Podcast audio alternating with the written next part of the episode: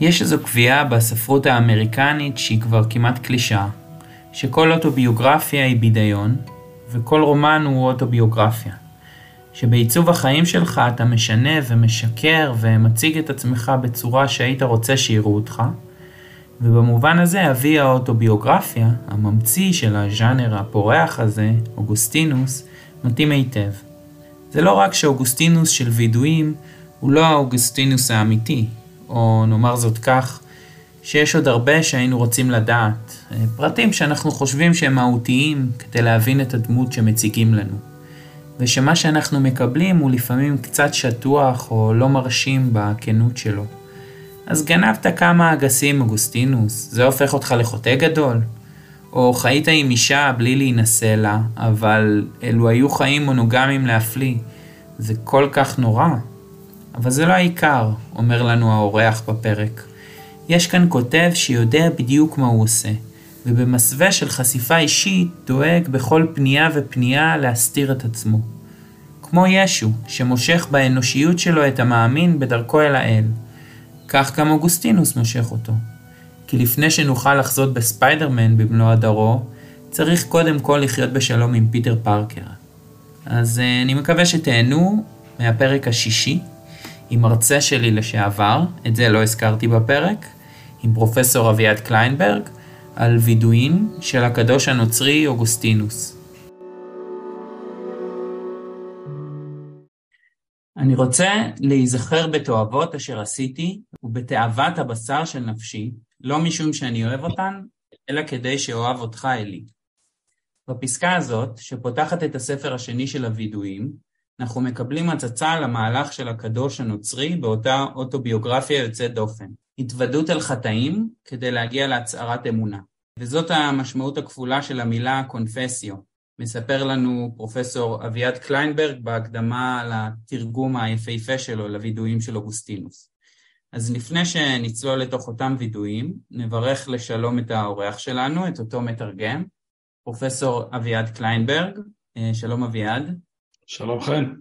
אז אביעד, כהכנה להקלטה, אני קראתי שוב את התרגום הנפלא שלך וכתבתי לעצמי ככה לא מעט שאלות, ואז כמובן הגעתי לאחרית הדבר שלך וגיליתי שענית פחות או יותר על כולן. זה לכאורה קצת מייתר את, את כל הפרק, אבל אני חושב שרק לכאורה, כי בשיחה הזאת אנחנו דואגים לנשמותיהן הנצחיות של המאזינים והמאזינות שלנו. והוא כותב, אוגוסטינוס כותב את הווידואים האלה אה, באיזשהו מקום למען יראו וייראו. לא, אני לא חושב שהמטרה העיקרית של הווידואים היא להפחיד.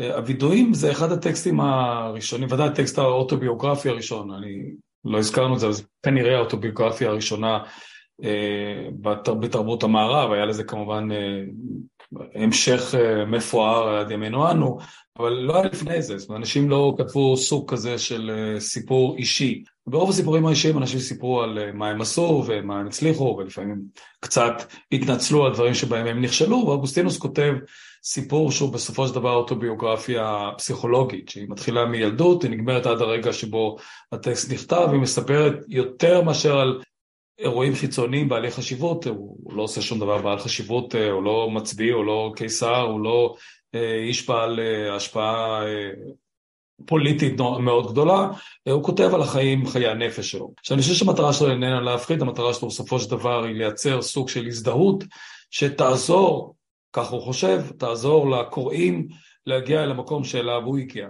בצורת ההבנה של החולשה שלהם והקשיים שלהם והצרכים שלהם, החטאים שלהם, היינו קוראים לזה בשפה דתית, את דרכם אל אלוהים שהוא הישועה היחידה כפי שהוא הבין לאחר מאבק ארוך אה, ומסוכן מבחינתו. אז הווידואים בעצם יש להם שתי משמעויות. אנחנו בעברית, וידוי זה להתוודע על חטא, אבל מבחינתו זה גם הצהרת אמונה.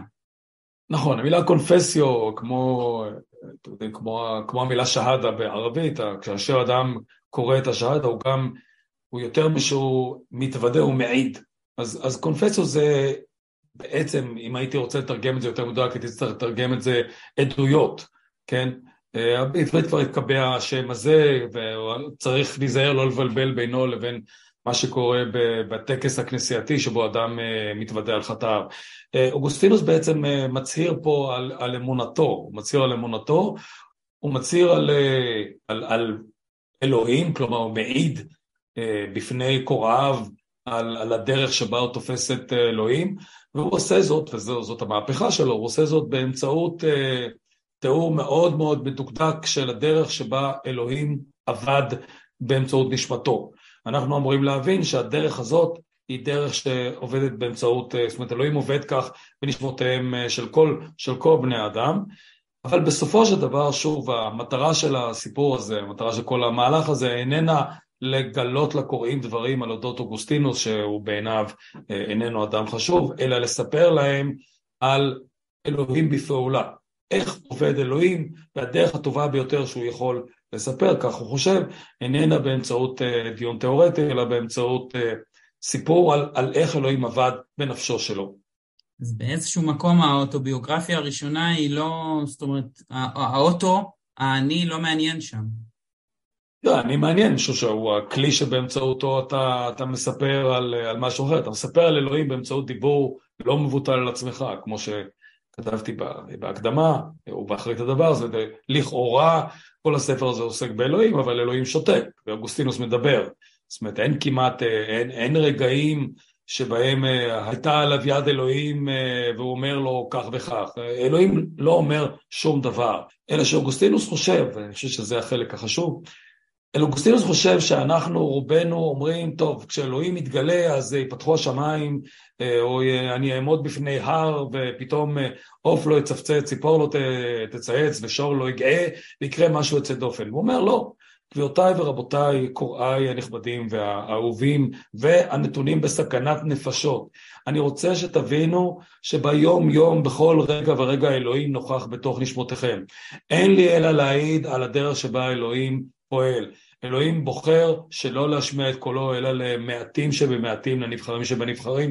אוגוסטינוס אומר, אני לא אחד מהם, אני לא מתיימר להיות זה שהייתה אליו יד אלוהים, אני לא נביא, אבל אלוהים פועל בנפשותיהם של ילדים, בנפשותיהם של חכמים, בנפשותיהם של טיפשים, בנפשותיהם של חוטאים, והוא רואה את עצמו כחוטא, ואני אספר לכם איך אלוהים עובד.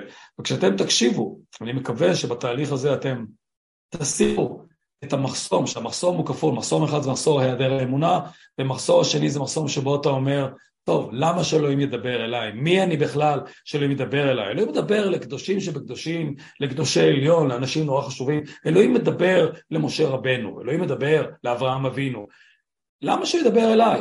ואוגוסטינוס אומר, אלוהים מדבר לכל אחד מכם, הוא מדבר פשוט בדרך שאתם לא חושבים עליה. הוא מדבר בעשייה שלו, הוא מדבר בתחושות שלכם, הוא מדבר בחוויות שלכם, אלה הדרכים שבאמצעותן אלוהים מדבר. כאילו מי שקורא את הספר, אני חושב, מקבל איזה הרגשה שאוגוסטינוס כל הזמן פונה לאלוהים, אבל בעצם אתה אומר שהוא מדבר אלינו, וגם יש, יש לו... כן, יש לו גם איזה ציטוט פה ש...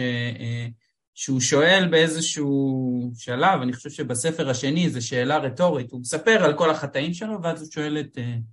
למי אני מספר את כל אלה? לא לך, אלי. אני מספר זאת בנוכחותך לבני מיני. לבני המין האנושי, או לאותו חלק ממנו, יהיה קטן ככל שיהיה, שייתקל בספרי. אבל ההיתקלות הזאת היא, היא לא מספיקה, כי אתה אומר שה...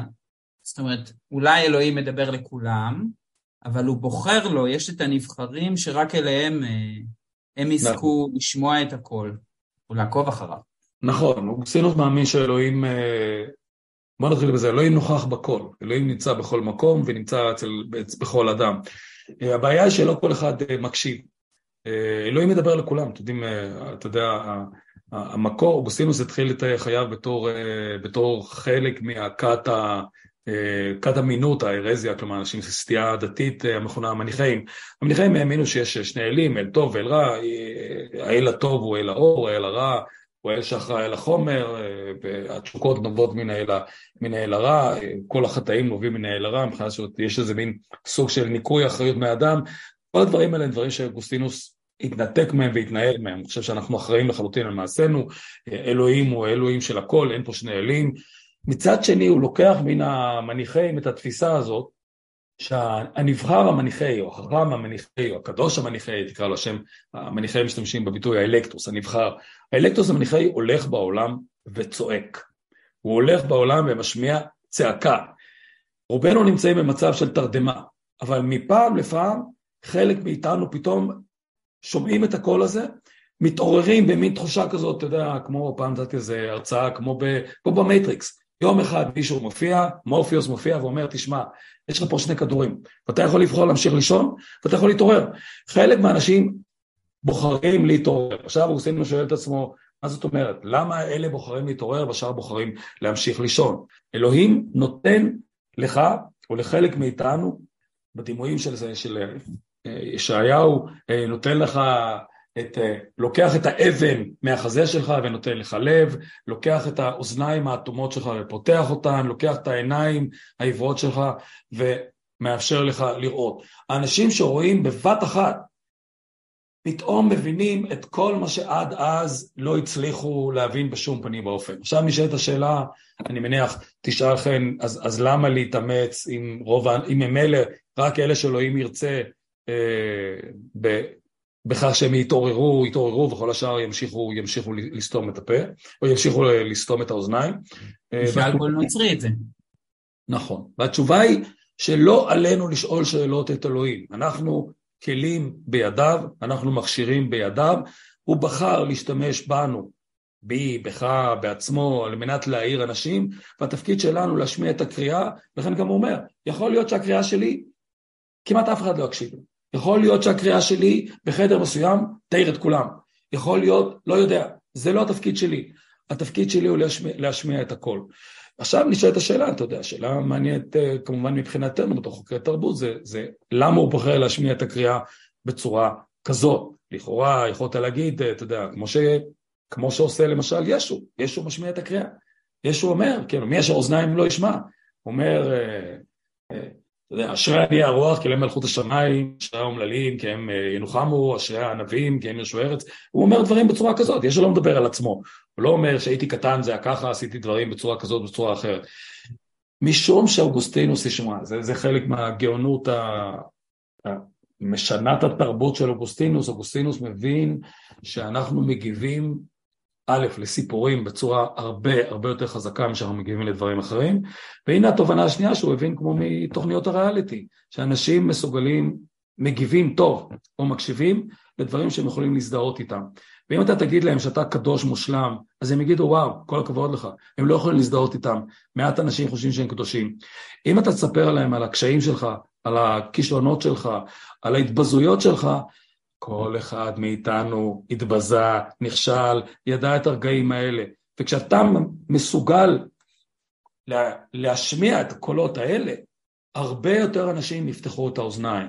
הם לא יגידו, טוב, זה, this is performed by highly trained professionals, do not try this at home. הם יגידו, hey, זה אני, זה אני. אתה יודע, זה הרבה פעמים, אתה יודע, כשאנשים אומרים, אתה כותב דברים, אנשים אומרים, הרגשתי כאילו שאתה מדבר אליי.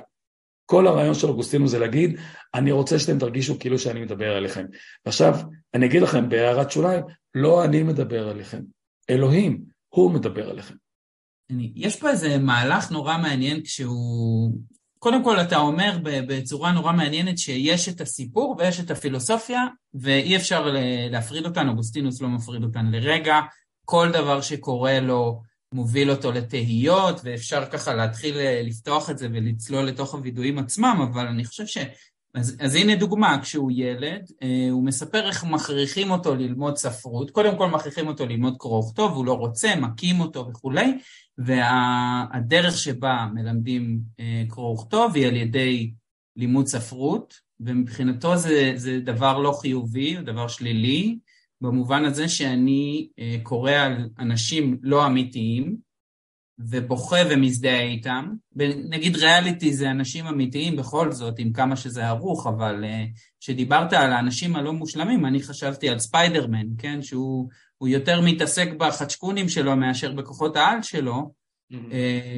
אז, אז בסדר, לאוגוסטינוס לא היה את ספיידרמן, אבל היו לו את גיבורי המיתולוגיה היוונית. כן, כן. אני חושב שתשמע, זה עולים כמה דברים בתוך, בתוך תהליך מה שהוא אה, מתאר בספר. תראה, הספר הזה מיועד להיקלט ברמות שונות של הבנה ועל ידי אנשים שונים ברמות שונות. זאת אומרת, אה, אם אתה שואל, אתה, אתה יודע, הספר, שלושת הספרים האחרונים בווידואים, הספרים שהם כמעט פילוסופיה טהורה, גוסינוס מפסיק לדבר על עצמו, ועובר לדבר על שאלות כמו זמן, זיכרון, אה, ואם תרצה, הרמנויטיקה, כלומר איך, איך, איך בעצם מפרשים, מפרשים טקסטים. עכשיו, בשביל חלק גדול מהאנשים, אני חושב שעד ימינו, החלקים האלה לא מעניינים, הם מפסיקים לקרוא ברגע שאוגוסטינוס מפסיק לספר על עצמו. מבחינתו של אוגוסטינוס זה בסדר, אתם תבינו את זה ברמות שונות.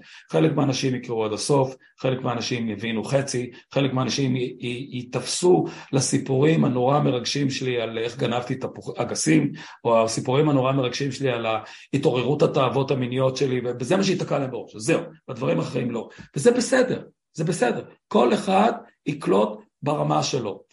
עכשיו, מה שהוא מנסה להגיד, וזה באמת, אתה נאחזת בזה, אני חושב שבצדק, שגם אוגוסטינוס לא חושב שהוא הבן אדם היחיד שהבין את הכוח של סיפורים, ואת הכוח של סיפורים מרגשים שנוגעים ללב. רק הוא אומר, הסיפורים המרגשים שאותי לימדו, כן, הסיפורים שאותי לימדו, נגיד מתוך. השירה, הדרמה, כן, היוונית והרומית, הומרוס, אה, אתה יודע, האיניאס, האיניאס של, של ורגליוס, כל הדברים האלה, הבעיה היא שהם לקחו כלי נורא חזק והשתמשו בו לאמצעים לחלוטין חסרי ערך. זאת אומרת, במקום ללמד אותי את הדבר היחיד שהוא משמעותי, שתכף אני אגיד על זה איזה מילה, אתה יודע, החיבור של אוגוסטינוס לבודה, הדבר היחיד שהוא משמעותי, הם לימדו אותי שטויות, הם לימדו אותי איך לבכות, הם לימדו אותי לייחס המון חשיבות לדברים טפלים, ואני רוצה, אני רוצה להשתמש ב, בכלי הזה, שאני מבין שהוא כלי משמעותי. אני יכול להגיד לכם עד מחר, תקראו, תקראו פילוסופיה, והפילוסופיה לא מדברת עליכם, גם אלה שמבינים לא מצליחים להתרגש מזה. זאת אומרת, יש מעטים, חן, שזה אתה ואני, שמצליחים להתרגש מפילוסופיה, וכל יתר העולם לא מתרגש. צריך לספר להם סיפור, אוקיי? עכשיו, זה מחזיר אותנו, שוב אמרתי לרגע על הבודה, יש סיפור מאוד מאוד מפורסם על הבודה, שמישהו מגיע אליו ואומר לו, תגיד, אתה חי לנצח, אתה לא חי לנצח, הזמן הוא אמיתי, הזמן הוא יחסי, בני אדם הם בני תמותה, שהנשמה שלהם נמשכת, מה המשמעות של כל השאלות האלה? והבודה עונה לו בתשובה הקלאסית, הוא אומר, אלה שאלות שאין להן שום משמעות. השאלה היחידה היא, זה סבל? ככה מפסיקים את הסבל. עכשיו, מה שאוגוסטינוס מנסה להגיד לנו, זה הכלי הזה של שימוש, הסתכלות על היופי, הוא אומר, כל זה בסדר גמור, אבל אני לא, בעיניי יופי לא עונה על השאלה היחידה שהיא משמעותית. איך אני מושיע את נפשי? איך אני מושיע את נפשי? בספר שלי הוא אומר, יענה לכם על השאלה הזאת. איך אתם מושיעים את נפשכם? ולכן כמובן, חלקכם זה לא יצליח. אתם, כל מה שנשאר לכם מהספר הזה, זה שנגיד, וואו, זה כתוב נורא יפה. וחלק מהאנשים יקראו את הספר הזה ויגידו, אה, אתה יודע מה, לא השתכנעתי שהוא אומר אמת, וחלק מהאנשים יגידו, טוב, פילוסופיה נורא משעממת, וחלק מהאנשים יגידו, טוב, זה לטינית נורא מסובכת. מאה אחוז. אין לי יכולת, אומר אוגוסטינוס, לענות לכל השאלות האלה. אני משמיע את הקול שלי, הקול הזה הוא בעצם יותר מכל אחד, הוא מכוון לקהל מגוון ומעורב, ואני מקווה שמתוך הקהל הזה חלק מהאנשים יענו על השאלה. זה סבל, כלומר כל הקיום הזה שאתם קוראים לו כרגע הנאה, אתם לא יודעים שאתם סובלים. אתה, אתה זוכר לכם שזו התפיסה של העולם העתיק. אתה אומר, אנחנו חושבים שאושר זה דבר סובייקטיבי. כלומר, אתה לא יכול להגיד לי שאני לא מאושר. אתה שואל אותי, ואתה מאושר? אני אומר לך, אני מאושר, הנה, זאת התשובה. יכול להיות שאני משקר, אבל אם אני אומר בכנות שאני מאושר, אז אני מאושר. בעוד שהפילוסופיה העתיקה, ואוגוסטינוס זה חלק אני יכול להגיד לך, אתה חושב שאתה מאושר, אבל אתה טועה. משום שאתה מפיק הנאה מדברים שבסופו של דבר גורמים לך סבל. הורסים אותך, גומרים אותך. למשל, חלק גדול מההנאות הגופניות, אתה מרגיש שזה ממש ממש טוב לך, אתה נהנה מהחיים. רק שזה כל הנאה נוספת גורמת לך להרס פנימי, לריקבון פנימי, ובסופו של דבר מובילה אותך לאבדון. אני אומר אוגוסטינוס, יחשוף בפניכם גם את הרגעים שבהם אני הרגשתי שהכל בסדר. אני הרגשתי שזה בסדר גמור, מה שאני עושה. אני אחשוף לכם את הרגעים האלה, ואני אשתמש בכלי, אני חוזר על זה, אני אשתמש בכלי שהוא היכולת שלכם להזדהות, כן, ממזיס. אתם מזדהות, מזדהים עם הרגשות שלי, עם התבונות שלי, ואני לא אפעיל את זה לדברים טיפשיים וחסרי ערך, כלומר, לשאלות המטאפיזיות, נגיד, של הבודה, אלא אני אפעיל את זה לדבר המשמעותי. ככה מגיעים לגיהנום, ככה מגיעים לגן עדן. אז איך הוא מגיע לאותה הפיכת לב שאתה מתאר? כי אתה שם אה, משקל נורא חשוב על הספרות, הוא אדם שכותב. כן. אה, וגם הפיכת לב שלו, זה לא הפיכת לב של אה, פאולוס שהוא נופל מהסוס, רואה איזה דמות, הוא, הוא מגיע לזה דרך איזה ספר כלשהו. נכון. כן. אוגוסטינוס הוא אינטלקטואל טיפוסי, זאת אומרת, שוב, אתה יודע, עם כל הרצון שלו להיות אה, כל אדם, זה לא בדיוק, זאת אומרת, בסופו של דבר הוא, הוא, הוא סוג מסוים של אדם. חלקים מהטקסט הזה יכולים אולי לדבר לאחרים, תכף אנחנו נדבר עליהם אולי, אבל בסופו של דבר, כשאתה שואל מה משכנע אותו, בשבילו שאלות פילוסופיות הן נורא נורא חשובות. הוא מספר על חלק מהדברים, א', ספרות נורא חשובה בשבילו, הוא איש של מילים. מילים זה דבר בעל משמעות אדירה בשביל אוגוסטינוס. אגב, גם לימים, כשהוא, גד... כשהוא נעשה כבר בישוף קתולי, זאת אומרת, הוא מסתובב, ואנשים אומרים, תשמע, אני לא יכול להתווכח איתך, כי אני יודע שעם לשון הזהב שלך, אתה צריך לשכנע אותי שלילה זה יום, ששחור זה לבן, שמשולש זה, משולש זה עיגול. המילים זה דבר נורא נורא משמעותי לו, ולכן גם יש לו חשיבות עצומה לקריאה של טקסטים. אגב, אה, בספר הזה, בווידואים, זה פעם ראשונה שאנחנו מתקלים בקריאת דמומה, הוא מסתכל על אה, אמברוזיוס, עד אז אנשים קוראים בקול רם, אתה זוכר? זאת אומרת, אה, לא, לא יודע אם צריך לציין את זה, שאנשים בעולם העתיק לא קוראים טקסטים בלחש, בשקט, קוראים טקסטים בקול רם. רוב הטקסטים נועדו להיות מוקראים. גם כשאתה לבד, אתה קורא את הטקסט בקול רם. ופעם אחת הוא נתקל, ב, הוא הולך לראות את אמברוזיוס, כי...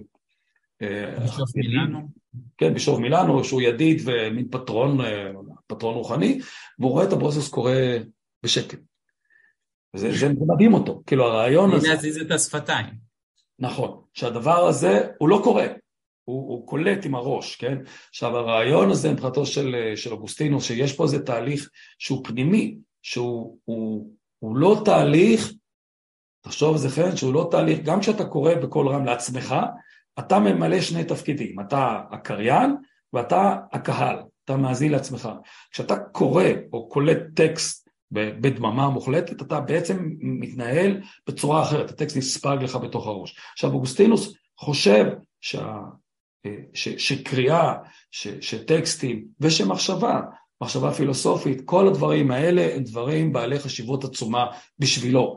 דווקא בחלק הזה, אתה יודע, חלק מהאנשים כבר פחות ירגישו שהם הם בדיוק, הם בדיוק שותפים לבעיות שמטרידות אותו. כלומר, האם יש רצון חופשי או אין רצון חופשי, האם איזה סוג של פעולה אפשר לייחס לאלוהים, כל הדברים האלה אולי בשביל חלקנו הם, הם פחות מעניינים.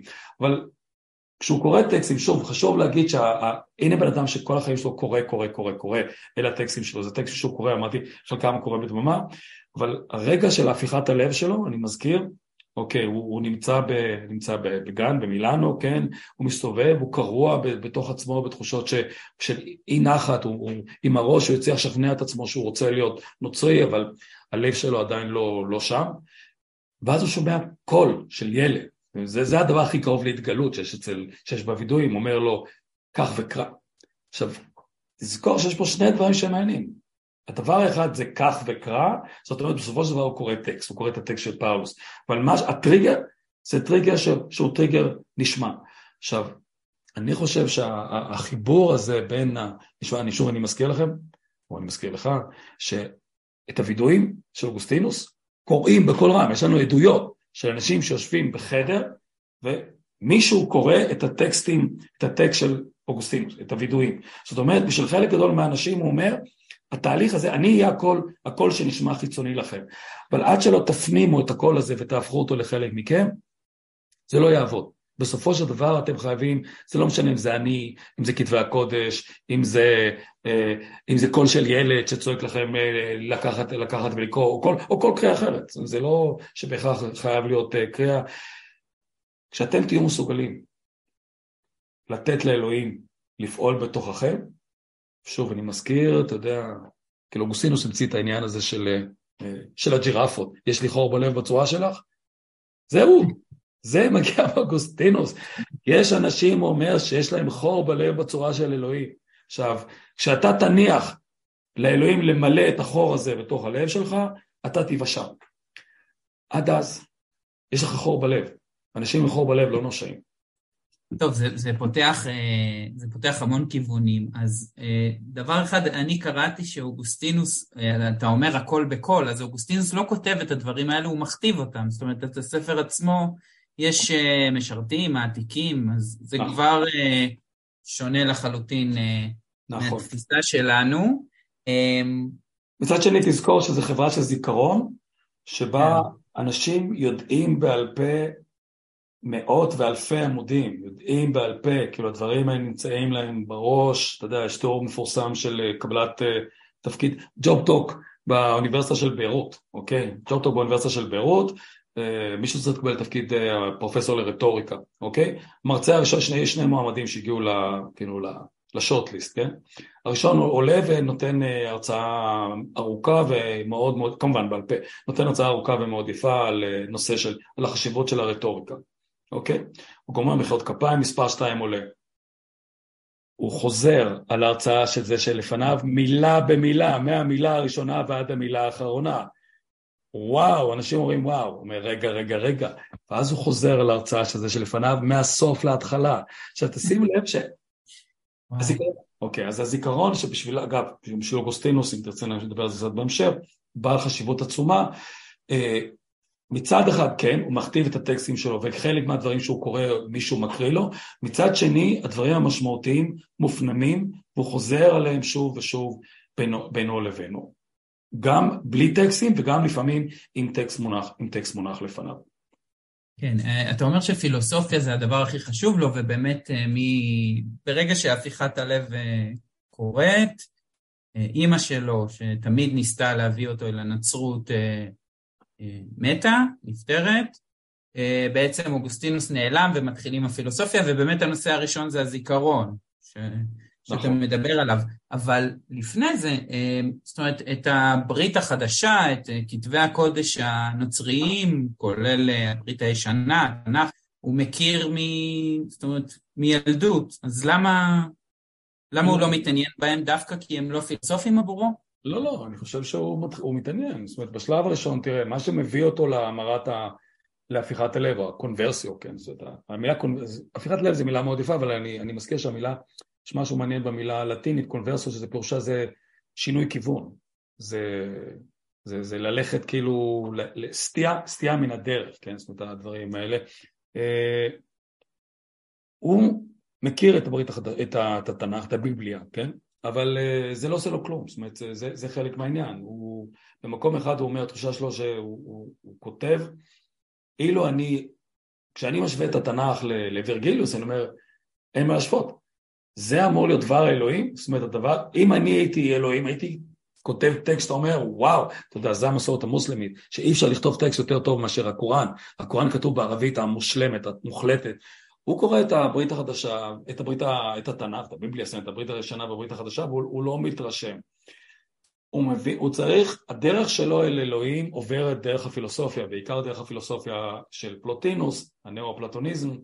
אה, אגב, גם החוויה המיסטית היחידה שמתוארת בתוך הטקסט הזה היא חוויה מיסטית נאו-פלטונית, אבל אחרי שהוא עובר את הפיכת הלב, הוא חוזר אל הברית הישנה ואל החדשה, והוא קורא אותן אחרת, הוא מבין שה, שהסגנון זה לא העניין, שהדבר המשמעותי זה, זה התוכן, אה, וחלק גדול מחייו אוגוסטינוס מבלה בכתיבת פרשנויות לספר בראשית, לספר תהילים, לספרים אחרים, אה, אלה ספרים שיש להם חשיבות עצומה, וכמובן לברית החדשה, אלה ספרים שיש להם חשיבות עצומה בשבילו, רק שלא זה מה שהוביל אותו ללפיכת הלב, גם זה דברים שהוא בעצם אומר לנו, תראו, אל תחשבו שכולכם תגיעו באותה באותה דרך אל הישועה.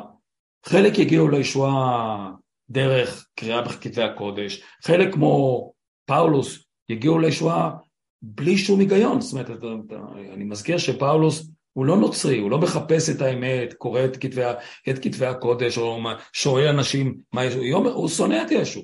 שונא את ישו, הוא בז לנוצרים, הוא רודף נוצרים, הוא בדרך לרדוף נוצרים בדמשק, כן? זה יום אחד, מי לגמרי בלי שום היגיון, הוא פתאום מוצא את עצמו שהוא אדם אחר, אגב, עם, עם אותו סוג של, של חוויה, זאת אומרת עכשיו הוא, הוא, הוא עבר את הפיכת הלב שלו, פאולוס, בדרך לדמשק, ועכשיו הוא צריך להתחיל לקרוא כדי להבין במה הוא מאמין, כי הוא לא בדיוק יודע, יודע מה הוא מאמין. אז חלק מהאנשים הגיעו לזה מתוך סבל, וחלק מהאנשים הגיעו לזה מתוך עושר, וחלק מהאנשים הגיעו, הוא נותן הרי סדרה בספר, סדרה של דרכים להגיע אל האמת. יש אנשים שמגיעים באמצעות סיפור על נזירים במדבר, יש אנשים שמגיעים באמצעות סיפור על אנשים שהחליטו לעזוב את העולם שלהם בתור סוכנים בשב"כ הרומאי, אגנטס אין רבוס, כן, והחליטו להיות, אה, להיות נוצרים. יש אנשים שהגיעו מתוך זה שפתאום, אתה יודע, אה, אנשים אה, לאט מישהו לחץ עליהם והם הסכימו לעיין, לעיין בכתבי הקודש ולהקשיב להקשיב לדרשה. כל אחת מהדרכים האלה באה בחשבון. אתה לא יודע איך אלוהים קורא לך, כי אלוהים קורא באלף ואחת דרכים. מה שאתה צריך לעשות זה להטות אוזן ולנסות להקשיב. שוב אני מזכיר, חלק מהאנשים יקראו את הטקסט, נגד אני, אוקיי? אני דוגמה טובה. אני קורא את הטקסט, אני קורא אותו בעיון, לא נעשה נוצרי. זאת אומרת, אי אפשר להגיד שאני לא מקשיב, שאני לא שם לב. אלוהים לא פה, לא לקח את האבן מהחזה שלי ואפשר לי להקשיב לדבריו של אוגוסטינוס. אז אני מקשיב, וזה לא עובד. מצד שני, יהיו אנשים אחרים שלא יבינו עד הסוף. לא הבינו כמוני, לא קראו את זה במקור, לא מכירים את הפילוסופיה של אוגוסטינוס, את הפילוסופיה העתיקה.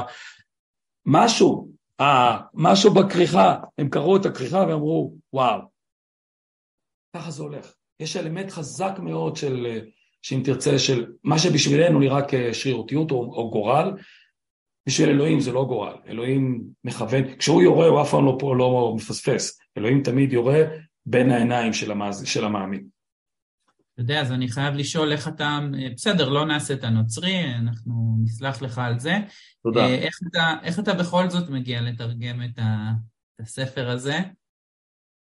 כי אתה אומר דברים אה, מעניינים על, ה, על המתרגם, שכאילו, זה קריאה כל כך צמודה, שאתה, כן. הרבה פעמים, אתה מזכיר את זה בהקדמה, אה, הטיעונים לפעמים לא כל כך משכנעים, ו, ופתאום אתה רואה שלפעמים הוא פונה אל האל במקום להשלים איזה טיעון, וזה כן. נורא מעניין על חוויה שלך כמתרגם. אוקיי, טוב, אני אגיד, זה, אני אגיד קצת על עצמי ואחרי זה אני אגיד משהו על, על מה שאוגוסטינוס חושב שהמתרגם עושה. אה, הגעתי לזה כי... הגעתי לזה כי התעניינתי באוגוסטינוס, אתה יודע, המאמר הראשון שלי על אוגוסטינוס, אה, אחת המשמעות החשובות שלי בדוקטורט הייתה, למדתי אצל ג'ון ריס, אולי הוא אחד מחשובי חוקרי הפילוסופיה העתיקה, אה, באמת אה, גאון, לא, לא הרבה יוצא לך להיפגש עם אנשים ברמות כאלה של ידע וחריפות וטירוף, זה מטורף על כל הראש, כן? ובין היתר כשהוא העביר קורס על אוגוסטינוס שנגמר בספר מאוד מאוד חשוב שהוא כתב על, על אוגוסטינוס, אז באמת התעניינתי, אה, קראתי במקביל, לא כתבתי את התזה שלי, לא, את הדוקטורט שלי לא כתבתי על אוגוסטינוס, אבל כל הזמן קראתי וכתבתי על, על אוגוסטינוס אה, במקביל, וברגע מסוים אה, הייתה אליי, הייתה לי פנייה מיהודה מלצר, שהוציא את הסדרה של סדרת פילוסופיה, ספרי עליית הגג, הוא הוציא סדרה של פילוסופיה, ספרים שונים, והוא אמר, תשמע, תרגם משהו, מה, מה היית רוצה לתרגם? נראה לי שהספר, זה אולי לא הספר הכי חשוב מבחינה פילוסופית של אוגוסטינוס, אבל זה ודאי הספר הכי נגיש. שוב אמרתי, חלק מהאנשים מאבדים עניין בספר העשירי, אבל עד הספר העשירי זה מאוד מאוד מעניין, יש בזה קטעים מאוד מאוד uh, מרגשים, למרות ששוב אני חייב להגיד, בספרים האחרונים יש דברים מאוד חשובים על, לפילוסוף, על, על מה זה זמן, uh, מה זה זיכרון, כאמור, מה זה, מה זה פרשנות. Uh, וכיוון שהכרתי את הספר באמת מאוד טוב, וקראתי אותו אילו פעמים, אז גם זה, זה מאוד זרם, זאת אומרת, אה, לא, לא הרגשתי שאני צריך, אה, עשיתי את התרגום הזה במהירות אה, גדולה מאוד, וכאמור, כמו שאני כותב בהקדמה, כיוון שבשלב הזה של חייו, כשהוא כותב, הוא לא כותב הרי in real time, הוא לא כותב בזמן שזה קורה לו, הוא כבר, אולי הוא עבר את החוויות שלו כמישהו שמחפש פתרונות פילוסופיים, אבל עכשיו הוא בישוף קתולי שבהרבה בחינות חושב כמו תיאולוג ולא כמו, ולא כמו פילוסוף, הוא מושפע מאוד מהסגנון של התנ"ך, בעיקר מהסגנון של ספר תהילים, וזה באיזשהו אופן זה, זה די קל להחזיר, בעברית עובדת טוב, זאת אומרת אני חושב שמהרבה בחינות בעברית זה, זה, זה, זה נותן את הצלצול הזה שלא מצאתי הרבה פעמים נגיד בשפות האחרות שאני קורא, בצרפתית או ב... קראתי כמה תרגומים בצרפתית, באנגלית, באיטלקית, בגרמנית, אני לא אומר, לא שאני חושב שהתרגום שלי הכי טוב, אני פשוט חושב שהעברית מתאימה, מתאימה לטקסט הזה. אתה צודק שקריאה מאוד, שוב, בניגוד לכל סוג של קריאה אחרת שאתה, אני לא יודע מה איתך, אבל אני הרבה פעמים, אתה יודע, העין שלי קולטת עמוד, כן? זאת אומרת, קולטת עמוד, מצלמת את העמוד, אה, זה לא... ולפעמים, לפעמים אני מתעכב פתאום על הפסקה, אבל הרבה פעמים אני, אני קולט חומר בצורה, בצורה מאוד, אה, נקרא לזה, פוטוגרפית, כן? באיזשהו אופן.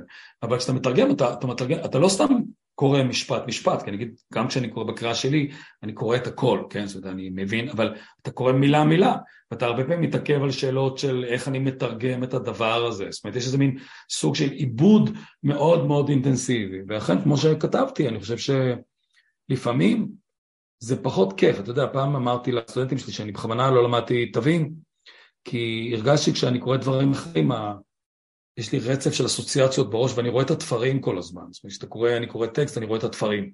זאת אומרת, אני רואה את הבעיות של, את הבעיות, את, ה, את, את, את המקומות שבהם יש פה בעיה לוגית וה, אה, וה, והסופר מורח אותה, כי באמצעות הרטוריקה שלו, אתה יודע, זה כמו הסיפור הידוע למשה סנה, שמצאו את הנאום שלו והיה כתוב נקודה חלשה להגביר את הכל, כן? זאת אומרת, אומרת, יש, יש את האלמנט הזה, אז אני אומר, אמרתי, אני רוצה לפחות דבר אחד שלא עובר לי זה, אני לא מבין עד הסוף, אני יכול, אני רוצה לשמוע מוזיקה וליהנות מהדבר הזה. אז באמת כשאתה, כשאתה מתרגם, במיוחד טקסט שאתה מכיר היטב, אז, אז, אז פתאום התפרים נגלים. החלק, אמרתי שנדבר לרגע על אוגוסטינוס, תשמע, כשאוגוסטינוס חושב שהתרגום הוא אקט, הוא אקט של השראה, מבחינתו התרגום, אתה יודע, זה, זה מעניין, במסורת המוסלמית אין דבר כזה תרגום של הקוראן. כל תרגום של הקוראן הוא פרשנות. כן, זה לכן צריך לקרוא את הקוראן בערבית, כן, אם אתה רוצה לקרוא, כי התרגום הוא, הוא פרשנות, הוא לא שווה ערך. עכשיו, אוגוסטינוס גם חושב שתרגום הוא תמיד, אה, הוא תמיד אקט של, של פרשנות, והוא צודק. זאת אומרת, בוודאי זה נכון לגבי הדרך שבה הוא תופס את, ה, את הברית הישנה בעיקר, וגם הברית החדשה, כאקטים של פרשנות של דבר האל. דבר האל זה לא המילים הספציפיות שבראשית ברא אלוהים את השמיים ואת הארץ, והארץ עדה טוב ובוא וחושך פני תהום, זה, זה לא משקר, זה לא אלוהים חושב בצורה הזו, במילים האלה, זה, זה, זה תרגום של, ה, של העוצמה, העוצמה האלוהית, והתרגום הזה נכון גם לגבי המתרגם, מתרגם כשהוא מתרגם טקסט, את הברית החדשה או את הברית הישנה לשפה אחרת, בעצם כותב אותה מחדש. עכשיו, אני חושב שיש בזה משהו, אתה כותב מחדש, אתה כותב מחדש לקהל, חלק מהדברים אמרתי, זאת אומרת, אמרתי, בחלק מהדברים הודיתי, בוא נגיד ככה, הודיתי שכמובן, למשל, בלטינית משפטים מאוד מאוד ארוכים ומאוד מורכבים, זה, זה דבר יפה. וכותב וקורא לטינית רגיל להתאפק עם המשפט, אתה יודע, אתה לא יודע מה, אתה מחכה שיבוא הפועל ואתה מחכה שיבוא המילה לפני האחרונה, כמו בגרמנית, כדי שתדע אם זה משפט חיובי או משפט שלילי. יש, בעברית לא, זה, זה שפה בלי להתאפק. זאת אומרת, אתה, השפה מתחילה כמעט תמיד בנושא, לאחר מכן יש את הפועל, ובסופו של דבר יש את המוסר, את, את המוסר הישיר או העקיף. אז, אז חלק מהדברים לא עובדים פשוט בעברית, הם, הם בעברית מייצרים איזו מין תחושה של מועקה או משהו לא, לא אז, אז את זה נאלץ, אבל אז בחלק הזה, זה, זה החלק הקל, להודות שבעצם המשפטים אצל אוגוסטינוס הם הרבה יותר ארוכים, הקונסטרוקציות הן הרבה יותר מורכבות ואצלי הם פחות. עברית אוהבת קיצור, אוהבת בהירות, אוהבת את הנושא בראש בהתחלה ואת הפועל, הפועל לאחר מכן. אה, בחלק מהדברים... זה עניין של לפרק משפטים? לפעמים לפרק משפטים, ברור. אתה, אתה יכול, תראה, הטעות של חלק מהמתרגמים, אני חושב, זה, אה, זה שמנסים לתרגם מילולית, מילה במילה, זה, זה פשוט לא, לא עובד ככה. אם אתה רוצה להעביר, להעביר תוכן, אתה לא יכול לשמור על, ה, על, על, על סדר המשפט, כי זה יראה מוזר, כן? זאת אומרת, שוב, משפט לטיני יכול, בוא נראה נחשוב על משפט, אדם אכל תפוח, כן? זאת אומרת, אה, בלטינית אין שום משמעות לסדר, אתה זוכר שאם אני אגיד את זה הפוך, תפוח אכל אדם, זה משפט אחר לגמרי. בלטינית, mm-hmm. בגלל היחסות הלטיניות, כיוון שאני יודע שהמילה הזאת היא נושא, המילה הזאת והמילה הזאת היא מושא, זה לא משנה איפה אני שם אותה. אני תמיד אדע שזה אדם שאכל את התפוח ולא התפוח שאכל את האדם. זה מאפשר לך הרבה מאוד אה, חופש בדרך שבה אתה, אתה מייצר משפטים, וזה לא רק זה. לפעמים אתה רוצה לייצר מועקה באמצעות זה שאתה שופט, אתה מכביר עוד ועוד משפטים שמייצרים איזו תחושה שאתה מחכה לדעת, אוקיי, מה המשפט הזה רוצה להגיד? אתה נמצא במצב של השעיית שיפוט. בעברית זה לא עובד. זה עובד גרוע, זאת אומרת אפשר לנסות לעשות את זה, אני לא חושב שזה עובד טוב, אז, אז. אבל אני חושב שמעבר לזה, כמובן, אני חושב שיש אלמנט של סוג של פרשנות בקריאה שלי, אני חושב שאני מכיר את אוגוסטינוס לא רע, ואני רוצה לחשוב שהקריאה שלי משקפת את העולם העדפות של אוגוסטינוס, אבל ברור שלפחות בחלק מהמקרים אה, קולגה יכול לחלוק על, על עניין כזה ואחר, האם הדגש שאני שמתי הוא נכון או לא, האם במקרה הזה ההחלטה שלי שוב לפרק את המשפט לא גרמה נזק למשמעות, כן, כל הדברים האלה, כמובן, כן. אה, אתה יודע, אתה מדבר, ובזמן הזה אני חושב על אה, אחד מהדברים, כי, כי אני לא יודע אם אמרנו, אבל אני חושב שאמרנו, הווידואים זה פשוט כתוב נפלא, והתרגום שלך נפלא, ואחד הדברים שאני כל כך אוהב ב, בספר הזה, אני באמת יכול אה, לשבת שעות ורק לחפש את הדרכים שבהן הוא מתאר את האל. כן. כמובן, הוא לא ניתן לתיאור וכולי וכולי, והוא עדיין מצליח. אז כתבתי לעצמי כמה... ואולי בתור המתרגם תגיד אם זה, אם זה נאמן למקור או שזה... לא, הכל נאמן למקור. שלך. כן. לא, הכל נאמן למקור, זה, תשמע, זה טקסט, זה תרגום מאוד, סליחה שאני... לא, ודאי נאמן. מאוד מדויק. כן, אבל הוא לא מילולי. אפשר היה להגיד את זה גם אחרת, אני מניח ש, שכן. כן, אז, אז הוא אומר, אה, מנהיג העולם ובורא הטבע כולו, השולט בחוטאים אך לא יוצרם. אה, היית איתי תמיד, מתאכזר בחמלה. כן. זה, זה נפלא. אתה היודע מספר שערות ראשנו, והאהוב עליי ביותר אור לבבי. איך אומרים אור לבבי בלטינית? הוא, הוא חוזר על זה שוב ושוב. זה לוקס, לוקס קורדיס מאו. כן. כן. אבל זה לא, אני חושב ש... תראה, בוא ניקח דוגמה לרגע מה, מהכריכה, שאני אומר, אתה יודע, התחלה, איחרתי לאהוב אותך, כן? עכשיו, המקור הלטיני אומר, סרו תה מאבי. מילולית זה אהבתי אותך בערב. עכשיו זה יפה, זה מאוד יפה, כן. אהבתי אותך בערב, כן? עכשיו, אני חשבתי שהרבה פעמים הקורא העברי לא יבין מה אתה רוצה, הקורא הלטיני מבין מיד מה הכוונה. מבין מיד. למה הוא לא יבין? איך? למה הוא לא יבין? אהבתי אותך בערב, למה הכוונה? אוקיי. חושך. אין לי, אין לי שום, אתה יודע, אני, זו דוגמה שאפשר היה... כן, כמו אפשר להגיד, הקדמתי, הערבתי לאהוב אותך, אהבתי אותך בערב, בערב אהבתיך. אני חשבתי שבמקור... כן, במקרה הזה, אבל שוב אני אומר, הנה טקסט, צורת ביטוי מאוד יפה ומאוד פואטית בלטינית. סרו זאת אומרת, אהבתי אותך בשעת הערב, לא בבוקר, אתה יודע, זה יש את הפתקה. אני חושב שהמרצה שלי, המנחה שלי נהג להגיד, אה, הייתי מעביר ביקורת על משהו, והיה אומר, אביעד, בשביל לרצות אותך צריך לקום מוקדם בבוקר. זה כן. עכשיו, זה היה ברור לשנינו למה הוא מתכוון, זה, זה לא מספיק, אתה צריך יום, יום מלא, כן, בתוך הדברים האלה. אבל הרבה פעמים שאתה אומר, אם הייתי אומר לך, בשביל לאהוב אותך צריך מוקדם, לקום מוקדם בבוקר, לא ברור אם אתה מבין. כן, אם היית מבין. זהו, זו הכוונה. אני חושב שגם מעבר ל... א', אני מסכים לך, זה טקסט מאוד מאוד יפה. זאת אומרת, אגוסטינוס הוא, הוא כותב נפלא. אתה יודע, הדבר הטרגי זה, זה כמעט ש, שהוא סוף עידן. אתה יודע, אני, אני כותב את זה גם בספר, שאגוסטין נולד ב-354 בטגסטי, ובתוך עולם שהוא עדיין עולם לגמרי קלאסי. זאת אומרת, יש בתי ספר, יש רטוריקה, יש פורומים, יש... Uh, האימפריה הרומית עדיין קיימת, uh, uh, יש, אתה יודע, יש אפילו פגאנים, כן, בתוך העולם, למרות שהכנסייה היא כבר uh, דת, דומיננטית. כשהוא מת ב-430, הוונדלים נמצאים מחוץ לחומות של, של העיר היפורגיות. בתוך זמן קצר כל העולם שהוא הכיר, כל העולם שהוא הכיר.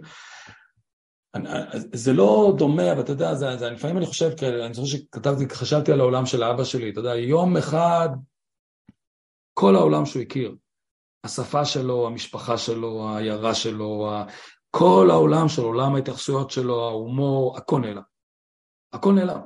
תוך זמן קצר העולם הזה שהוא היה חלק ממנו, ובתוך העולם הזה הוא מין פריחה מאוחרת, אבל באמת מפוארת ומדהימה. הוא, הוא כותב, זה לא לטין, זה לא כאילו, הוא לא חי בתור הזה. לא, הוא לא חי יחד עם טטולוס, כן? הוא לא חי יחד עם וירגיליוס, כן? אבל הוא כותב לטינית מפוארת, כן?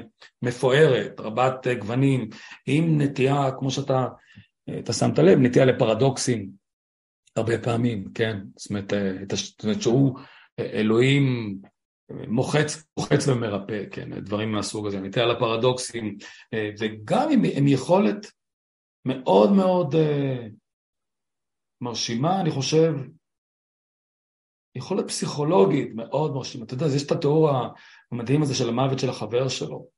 שהחבר שלו מת ואומר, וכל אשר ילך מוות. הכל מוות, כאילו הוא מסתכל ימינה, הוא מסתכל שמאלה, הוא הולך צפונה, הוא הולך דרומה, וכל שמסתכל מוות.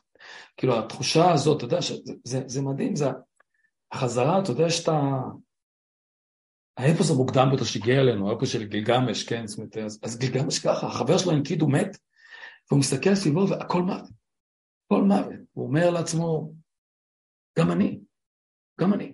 זאת אומרת, הדברים האלה. היכולת הזאת להבין את המנגנונים שמפעילים אותנו, לתת להם ביטוי בשפה. אגב, חשבתי שזאת המשימה שלי. אם לא אצליח לגרום לאנשים להתרגש מהספר הזה, נכשלתי כישלון חרוץ. זה לא מספיק לתת, להגיד לאנשים, זה מדויק לחלוטין. אם הם לא יתרגשו, נכשלתי. כן. אני שמח לפחות שאחד אני בטוח ש... כן. אני בטוח שיותר מאחד. אה, אתה יודע, משהו שמפתיע אותי בספר כל פעם שאני קורא בו, אה, אין שם כמעט ישו. נכון. ישו הוא כמעט איזה כלי בדרך לאל. האנושיות שלך, הוא כותב... אה, נכון. אמונתי קוראת לך, אדוני, הוא מדבר עם אלוהים, אמונה אשר נתת בליבי, אשר הפכת בי באמצעות אנושיות, אנושיות בנך. כן, אני מסכים. רבנו פיתוי כמעט. זה, זה טקסט אה, שמאוד מאוד מרוכז, אה, זה אפילו לא כל כך הרבה אלוהים אב, זה, זה באמת באחד הנאו-פלטוני, זאת אומרת, זה האל שלו זה, זה, זה הכוח המוחלט, זה הכוח הטוטלי, אה, בהחלט, זאת אומרת, באמת חלקים נכבדים מתוך הטקסט הזה זה חלקים ש... גם יהודי יכול לגמרי להזדהות איתם, זאת אומרת, לקבל אותם, זאת אומרת, האל, האל עובד פה, האל שלו, כן, הוא כמובן מאמין ובטקסטים אחרים הוא יכתוב על זה, זאת אומרת, לא מעט, אבל כרגע בטקסט הזה, שוב אמרתי, זה עדיין טקסט שמשקף בצורה מאוד חזקה את העדפות, ה, את, את השלב הנאו-פלטוני בהתפתחות האינטלקטואלית והמוסרית שלו, והשלב הזה, האל שהתגשם בבשר הוא פחות, הוא פחות משמעותי. הדבר המשמעותי זה אותו כוח של כוח מוחלט, שבסופו של דבר, אתה יודע, יש את הסיפור על שבעת הקבצנים של רבי נחמן בברסלב. אחד אומר, אני ראיתי את העץ, אחד אומר, אני ראיתי, כשה... ראיתי את הזרע, אחד אומר, אני ראיתי את הרגע, זה, זה חוזר, כל אחד מגיע למשהו, האחרון אומר, ואני ראיתי כלום.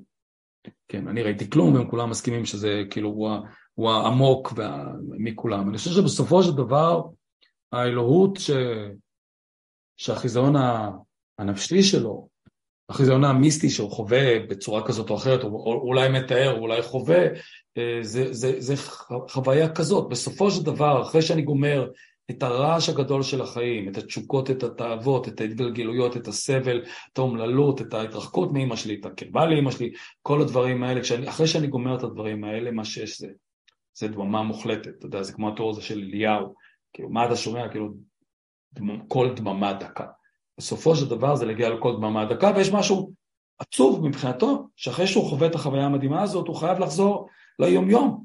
כי זה, היינו רוצים לצאת בשיא, אבל אלוהים לא מאפשר לנו לצאת ברגע הזה. הוא דורש מאיתנו עכשיו ללכת ו... להמיר אנשים אחרים, לעשות את העבודה, את כל הדברים שאתה יודע שאלוהים דורש מאיתנו.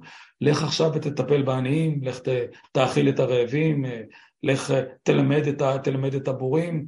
אתה חווית חוויה, עכשיו כל מה שאתה רוצה זה ל, ל, להישאר על ההר הגבוה, אתה יודע, כמו משה רבנו, להישאר על ההר הגבוה שבו הוא רואה את אלוהים פנים בפנים, הוא יורד למטה, ריבונו של עולם, עמך רוקד מסביב לעגל הזהב, ואנחנו צריכים לעשות עוד כל כך הרבה דברים. כל כך הרבה דברים בדרך לארץ המובטחת. ואני לא יכול, אני לא יכול להביא לשם רק את עצמי. ואתה יודע מה? באמת כמו אצל משה רבנו, יכול להיות שאני עצמי אשאר בחוץ.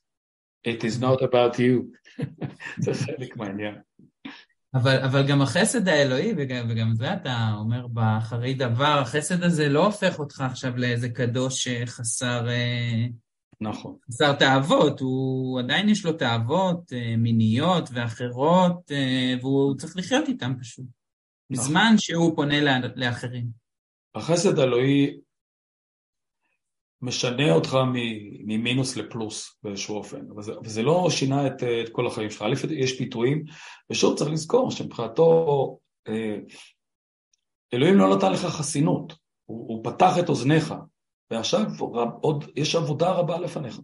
הוא פתח את עיניך, הוא פתח את אוזניך, עכשיו אתה לא עיוור ואתה לא חירש, אבל הדרך עוד ארוכה, ובכל רגע אתה יכול ליפול לתהום, רק שעכשיו אתה רואה, קודם לא ראית. זאת אומרת, אתה היית, היית אדיש, חשבת שאתה מאושר, אתה יודע, כמו, שוב, אם לחזור לרגע למתק, אתה זוכר שם רגע שהבוגד אומר, אני יודע שהסטייק הזה שאני אוכל הוא תוכנה, אני יודע שהיין הזה הוא סדרה, הוא סדרה של שורות טקסט, אה, קוד, סליחה, אבל לא אכפת לי. אני רוצה, אני רוצה, אני רוצה להיתקע עם, עם הדברים האלה, ואני רוצה לא לדעת, אני רוצה לא לדעת. ומה שאוגוסטינוס אומר, לא לדעת נותן לך הנאות רגיעות. אתה כרגע מרגיש שאתה אוכל סטייק ושותה יין משובח. בטווח הארוך אתה מאבד את נשמתך. והדרך לישועה היא לא קלה, כי אתה יודע, כמו שישו אמר, כי רחב השער ורחבה הדרך ההולכת אל האבדון ורבים הולכים בה, וצר השער וסגור השער וצר השער וצרה הדרך ההולכת אל הישועה ומעטים ילכו בה. אגב, זה, זה לגמרי התפיסה של אוגוסטינוס. רוב האנשים, אבוי, יגיעו לגיהנום. כן. לא רוצים להקשיב, לא יכולים להקשיב, הם, הם, הם כאילו, אם תרצה, הנזק ההיקפי של, של הבריאה. זה נשמע לי הרבה יותר פרוטסטנטי מקתולי באיזשהו מקום, לא? שהאל בוחר אותך, את הנבחרים המעטים, זה אפילו מין, אה, זה קלווין כזה. הכנסייה הקתולית, אה, תשמע, בסדר, היא הפכה אותו לקדוש, אבל מה, מה היא עושה עם זה? ו- וגם למה להאמין אם אתה... אפשר להגיד שה... פרוטסטנטיות היא במידה רבה מבוססת על פרשנות חדשה של אוגוסטינוס, בעיקר אוגוסטינוס המאוחר, זה חד משמעי, זאת אומרת ההשפעה של אוגוסטינוס, אתה יודע, זה לא מקרה שלותר הוא חבר באמון אה, אוגוסטיני, זה לא מקרה שקלווין מושפע עמוקות, הם, הם כולם מושפעים מאוגוסטינוס, בעיקר אוגוסטינוס המאוחר, ש, ש, שמשאיר לאדם מעט מאוד. אה, השאלה למה, אתה יודע, השאלה למה אתם צריכים, אה, למה אני צריך לעשות את זה, היא, היא, היא כאילו אי הבנה של המשוואה. התשובה לשאלה הזאת, because it is not about you. Mm. אתה מניח ש-what's in it for me, מה אני ארוויח מלעשות כל הדברים האלה? והתשובה של לותר, וקלווין, צווינגלי, וכמובן דורות ו... דורות רבים של... ויינסן ניתנו לך זה שאתה לא העניין. אתה לא עניין, אתה נמצא עלי אדמות על מנת להגדיל את כבודו של אלוהים. ואם זה אומר שאתה תגיע לגיהנום, אז לו יהי. עכשיו, הרגע הזה שאתה מסוגל לחשוב בצורה כזאת, זה מהרבה בחינות הרגע היחיד שאומר שיש לך כן סיכוי להגיע לישועה, כי עד אז אתה בעצם מנהל עם אלוהים משא ומתן. שמע, אני אעשה את הדברים האלה, בתמורה אתה תיתן לי גן עדן, שזה תמיד חרא של הסכם מבחינתו של אלוהים. מה תעשה? אתה לא תאנוס ולא תרצח, ובתמורה אני אתן לך עושר אינסופי? יופי, יופי, יופי. כאילו, למה זה, איך זה נהיה הדיל? רק ברגע שאתה מבין שאתה עושה את הטוב כי הוא טוב, לא כי זה מביא לך תועלת, לא כי זה מועיל לך, לא כי יהיה לך כיף עם זה, ברגע הזה, זה הרגע ש, שאתה יודע, לא בהכרח שתיוושע, אבל שאלוהים נגע בלבך, אתה יצאת מהמשוואה של סחר מכר וחליפין, ועברת למשוואה היחידה שהיא בעלת משמעות. לא מה יש לך להרוויח, אלא מה אלוהים רוצה ממני. כל יתר השאלות הן לא חשובות. כן, אתה יודע, אתה מדבר, ואני חושב על, אה, לפודקאסט קוראים ספריית בבל, כמובן רפרנס לבורכס, הסופר האהוב עליי, אה, ולו יש את אה, שלוש גרסאות ליהודה איש קריות, שבו הוא כן. מוכיח בעמודים ספורים שבעצם יהודה איש קריות הוא, הוא אלוהים ולא ישו, וזה בדיוק זה, לא, זאת אומרת, לפי התיאור הזה, יהודה איש קריות עושה את הכל במודע, והוא יודע שהוא יקבל גיהנום, אבל כדי להאדיר את שמו של האל, אני עושה הכל. זה לא משנה הרווח כן. האישי שלי, להפך, באיזשהו מקום אם אני אלך לגיהנום זה דווקא הוכחה לזה. כן. כן, זה השפעה שבסופו של דבר, השפעה של דוסטויבסקי, האינקוויזיטור הגדול, בסופו של דבר זה הכל חוזר לשם, זאת אומרת, חלק גדול מהחשיבה האינקוויזיטור הגדול שאומר, אנחנו ניקח מאנשים את החופש שאתה נתת להם, ואנחנו נלך לגיהנום, אבל אנחנו נציל, נציל לפחות את האחרים. בוכס חושב שזה יציל את אלוהים. אני חושב שאוגוסטינוס לא חושב במונחים, במונחים כאלה, זאת אומרת, אני לא חושב שהוא... אין בזה ציניות, אני חושב ש... אני רוצה להזכיר לך את המידות הטובות התיאולוגיות הנוצריות. אתה זוכר אותן, חן? כתבת עליהן ספר, כן. אני זוכר. כתבתי על המידות הרעות. כתבתי על המידות הרעות. אה, המידות הטובות, כן. לא, אני זוכר את הרעות, אתה יודע. כן, כן. אז האמונה, האהבה והתקווה, אוקיי? כל אחד מהדברים האלה הם, הם, הם דברים שהם נעשים בניגוד מוחלט להיגיון של העולם. זאת אומרת, האמונה, כמי שאומר פאולוס באיגרת הראשונה אל הקורינטים, היהודים מבקשים להם אות והנוצרים מבקשים אה, טיעונים ואנחנו מאמינים באל צלוב שהוא אבן נגב ליוונים ושערוריה ליהודים.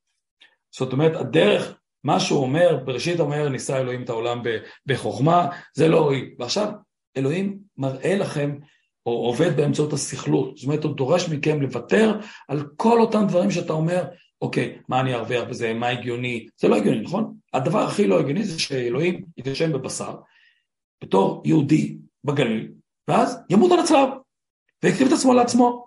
מה ההיגיון בזה? זה נשמע הדבר הכי מטורף בעולם. תשאל כל יהודי, הוא יגיד לך, אה? נפלתם על הראש? איך זה קרה? והנה אומר, אתה יודע, בוא נזכיר את, ה, את הדברים היפים שאומרים לימים יגיד גם אוגוסטינוס, נכון? זה לא הגיוני, נכון? אין בזה שום היגיון, זה מטומטם לחלוטין, אין בזה שום שכל, זה לא דבר ש... עכשיו, תסתכלו סביבכם, מה אתם רואים? בתי כנסת או כנסיות? אלוהים עובד בדרכים מסתוריות, כן? זה כמו uh, בונו, She moves in mysterious ways, כן? זה אלוהים עובד, אלוהים עובד בדרכים, בדרכים מסתוריות, וכל הדרכים האלה נועדו להגיד שכל ההיגיון שלכם, צורת החשיבה שלכם, ההתחשבנות שלכם, המשא ומתן שלכם, כל הדברים האלה הם לא ראויים וחסרי משמעות, אתם לא יכולים להבין. הדבר אחד שאתם יכולים להבין, שיש משהו גדול מכם, המשהו הזה עכשיו נמצא בתוככם, והתפקיד שלכם זה להתמסר לו התמסרות מוחלטת. אם אתם מסוגלים, מה לא טוב? מה, מה טוב? שאלות כמו האם אני אקבל גן עדן, אקבל גיהנום, שאלות כמובן חשובות לכל אחד מאיתנו באופן אישי, הן פשוט לא כל כך חשובות לאלוהים. כן, והזכרת את בודה, יש גם את הסיפור ששוב, מגיע אליו עוד מישהו עם כל מיני שאלות, ואז הוא אומר לו, זה כמו שמישהו יחטוף חץ ויתחיל לשאול אותי מי שלח את החץ, מאיזה שבט, באיזה עץ הוא השתמש, ואתה רוצה ריפוי. אה, הבן אדם רוצה ריפוי. יש רק שאלה אחת, זה סבל, כך מפסיקים את הסבל. כן. אה, כל סבל.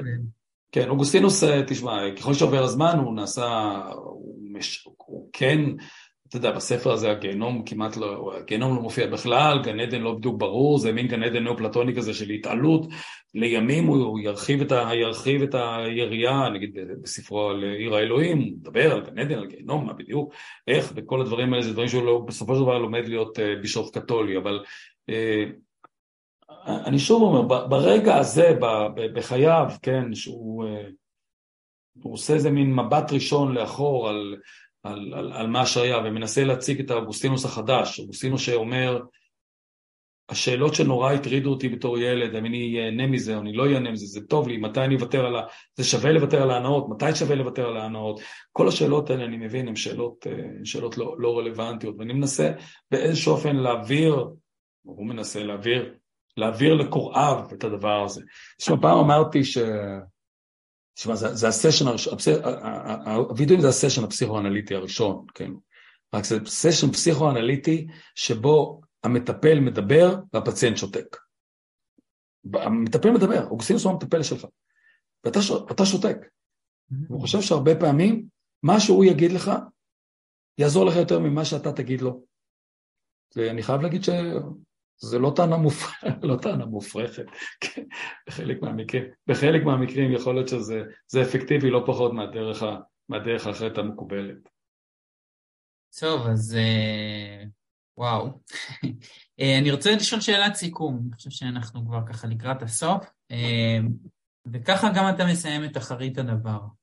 אתה טוען שאוגוסטינוס, אז אמרנו, יש פה איזה אוטוביוגרפיה, סיפור חיים, בלי יותר מדי הרפתקאות, אבל יש פה גילוי ושפיכת לב, ובכל זאת אתה אומר שהוא מסתיר את עצמו מאיתנו, ואנחנו לא באמת מקבלים את אוגוסטינוס האמיתי, אולי בגלל שבמקום לספר לנו על דברים באמת רעים שהוא עושה, הוא מספר איך הוא גנב כמה אגסים, כן. ועוד כל מיני דוגמאות. החולשות לא כאלה גדולות. אז כן. מה אנחנו לא יודעים עליו? מה הוא, מה הוא מסתיר מאיתנו? אני לא יודע מה אני לא יודע, אבל אני חושב שהטקסט הזה הוא טקסט בשליטה מוחלטת של הכותב, שאגב אין לו שום, אה, זה גם די ברור שלאוגוסטינוס אין שום, שום מחויבות לשאלת האותנטיות. אתה יודע, הווידויים של רוסו מתחילים בזה שרוסו אומר, אני, אני, אני אגיד הכל, מעולם לא אומר, אני אגיד כל דבר, כל דבר, על... כי, כי, כי מה שאני רוצה לחשוף בפניכם זה אותנטיות מוחלטת. לאוגוסטינוס אין שום, שום יומרה כזו, זה, מה שהוא רוצה לעשות זה לגרום לחן מלול אה, להפוך להיות ל, לאדם מאמין. כל יתר הדברים לא חשובים. עכשיו, מבחינה הזאת אה, זה טקסט מאוד מוסתר, מכוון, אה, וחלקים נכבדים שאולי יכלו לעניין אותנו, כמו מערכת היחסים שלו עם, עם, עם, עם בת זוגו, שאנחנו אפילו לא יודעים איך קוראים לה, כן? מה בדיוק, או הצדדים, או האורות והצללים שאתה יודע, אם הייתי פסיכואנליטיקן, קודם כל, אתה יודע, יש פה חתיכת סיפור מדהים על אימא שלו, כן?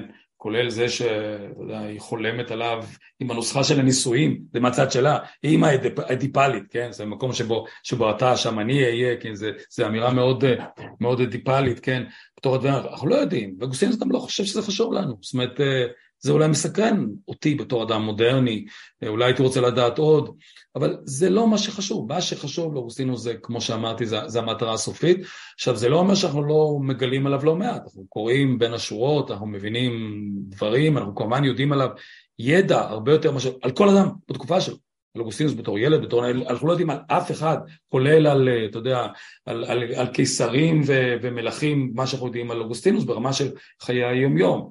האם אנחנו, האם אוגוסטינוס יש לו בכלל יומרה לחשוף את עצמו? אני, אני לא חושב, אני חושב שלא זה בטח לא חשוב.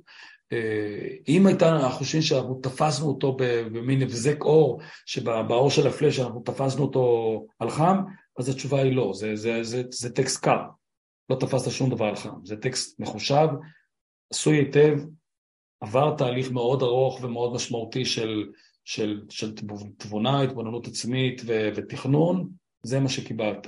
האם זה טקסט אפקטיבי? לגמרי.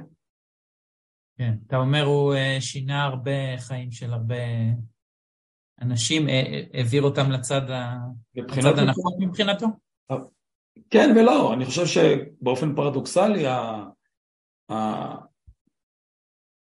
אני לא יודע כמה אנשים אה, הטקסט של אוגוסטינוס גרם, לכמה אנשים הטקסט של אוגוסטינוס גרם להיות נוצרים טובים יותר, אבל אין ספק שהטקסט של אוגוסטינוס השפיע השפעה עמוקה על תרבות המערב, כן? על הדרך שבה אנחנו חושבים על מה זה להיות בן אדם, מהם תהליכים פנימיים, מהם קונפליקטים, תשמע, אי אפשר להבין את פרויד בלי, אי אפשר להבין דוסטויבסקי, אי אפשר להבין, בלי לקרוא את אוגוסטינוס, אוגוסטינוס זה, זה, זה, זה, הדרך, הפרשנות של אוגוסטינוס לפאולוס היא הדרך שבה תרבות המערב חושבת על פסיכולוגיה. אגב, זה לא מקרה שפסיכולוגיה כמקצוע צומחת רק, רק במערב מהרבה בחינות. אבי הפסיכולוגיה המודרנית זה, זה אוגוסטינוס, אה, לא רק אבי האוטוביוגרפיה המודרנית. אז אני חושב שמבחינה הזאת יש לו השפעה, לטקסט הזה יש השפעה השפעה, אגב זה גם טקסט חי, זאת אומרת טקסטים אחרים, אתה יודע, De Trinitate, הטקסט שלו על השילוש הקדוש, זה טקסט שמעניין רק חוקרים, כן, או מומחים, או תיאולוגים, כן, הטקסט הזה זה טקסט שהוא נמצא, נמצא בכל מקום. הוא משפיע על הדרך שבה אנחנו חושבים על עצמנו, הוא משפיע על הדרך שבה אנחנו עושים חשבון עם, ה, עם הקרעים הפנימיים בתוכנו, אה, הרבה מעבר ל... למה שבעיני אוגוסטינוס זה הדבר המשמעותי ביותר, כלומר טקסט דידקטי שמוביל אותך, מוביל אותך אל, ה, אל, אל הכנסייה ודרך הכנסייה אל הישוע. אז uh, ביחד עם דנטה, או להוציא את דנטה, זה, זו uh, יצירת המופת של, ה, של הנצרות? תראה, יצירת המופת שיש כמה, אני מניח שהאגרות של פאולוס, uh, אוגוסטינוס, בהחלט, כן, אחת, אני אגיד, אם אני צריך לבחור ארבע, חמש יצירות, זה אין ספק שזה... זאת אומרת, פאולוס בתור טקסט מכונן, אולי הבשורה על פי מתי, פאולוס, אוגוסטינוס, אנחנו, תראה, אני מדבר על, על המערב הלטיני, כי לא דיברנו על המזרח שיש בו יצירות מופת, יצירות מופת משלו, אבל במערב הייתי אומר, אוגוסטינוס, לוקח הרבה זמן עד שמשהו יכול להתמודד עם הדבר הזה, אולי הסטומה של, של תומאס, ואולי הדרשות של, הדרשות של מייסטר אקהרט, זה, זה כמובן, אבל זה, כל מה שאני עונה לך עכשיו זה, זה עניין של טעם אישי, זאת אומרת אפשר כן. רשימה אחרת, כן.